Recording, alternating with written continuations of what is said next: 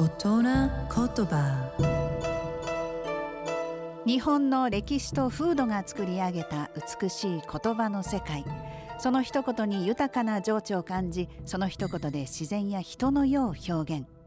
創造と破壊を繰り返してきた言葉たちから毎週一つピックアップ。その独特な表現を味わう大人言葉。今週の大人言葉は入梅。さあ美しい日本語を味わう大人言葉。今日ピックアップした言葉は入梅です。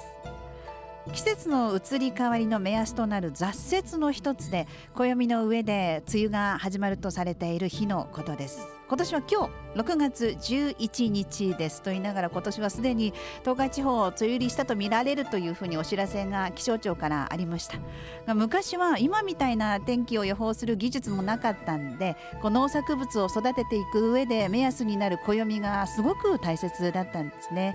で入梅は農作業を始めるにあたり重要とされていたそんな雑雪なんです。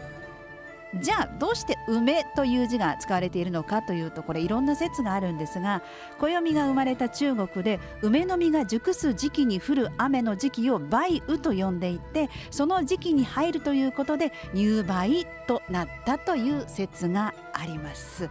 美しい日本語を味わう大人言葉でした。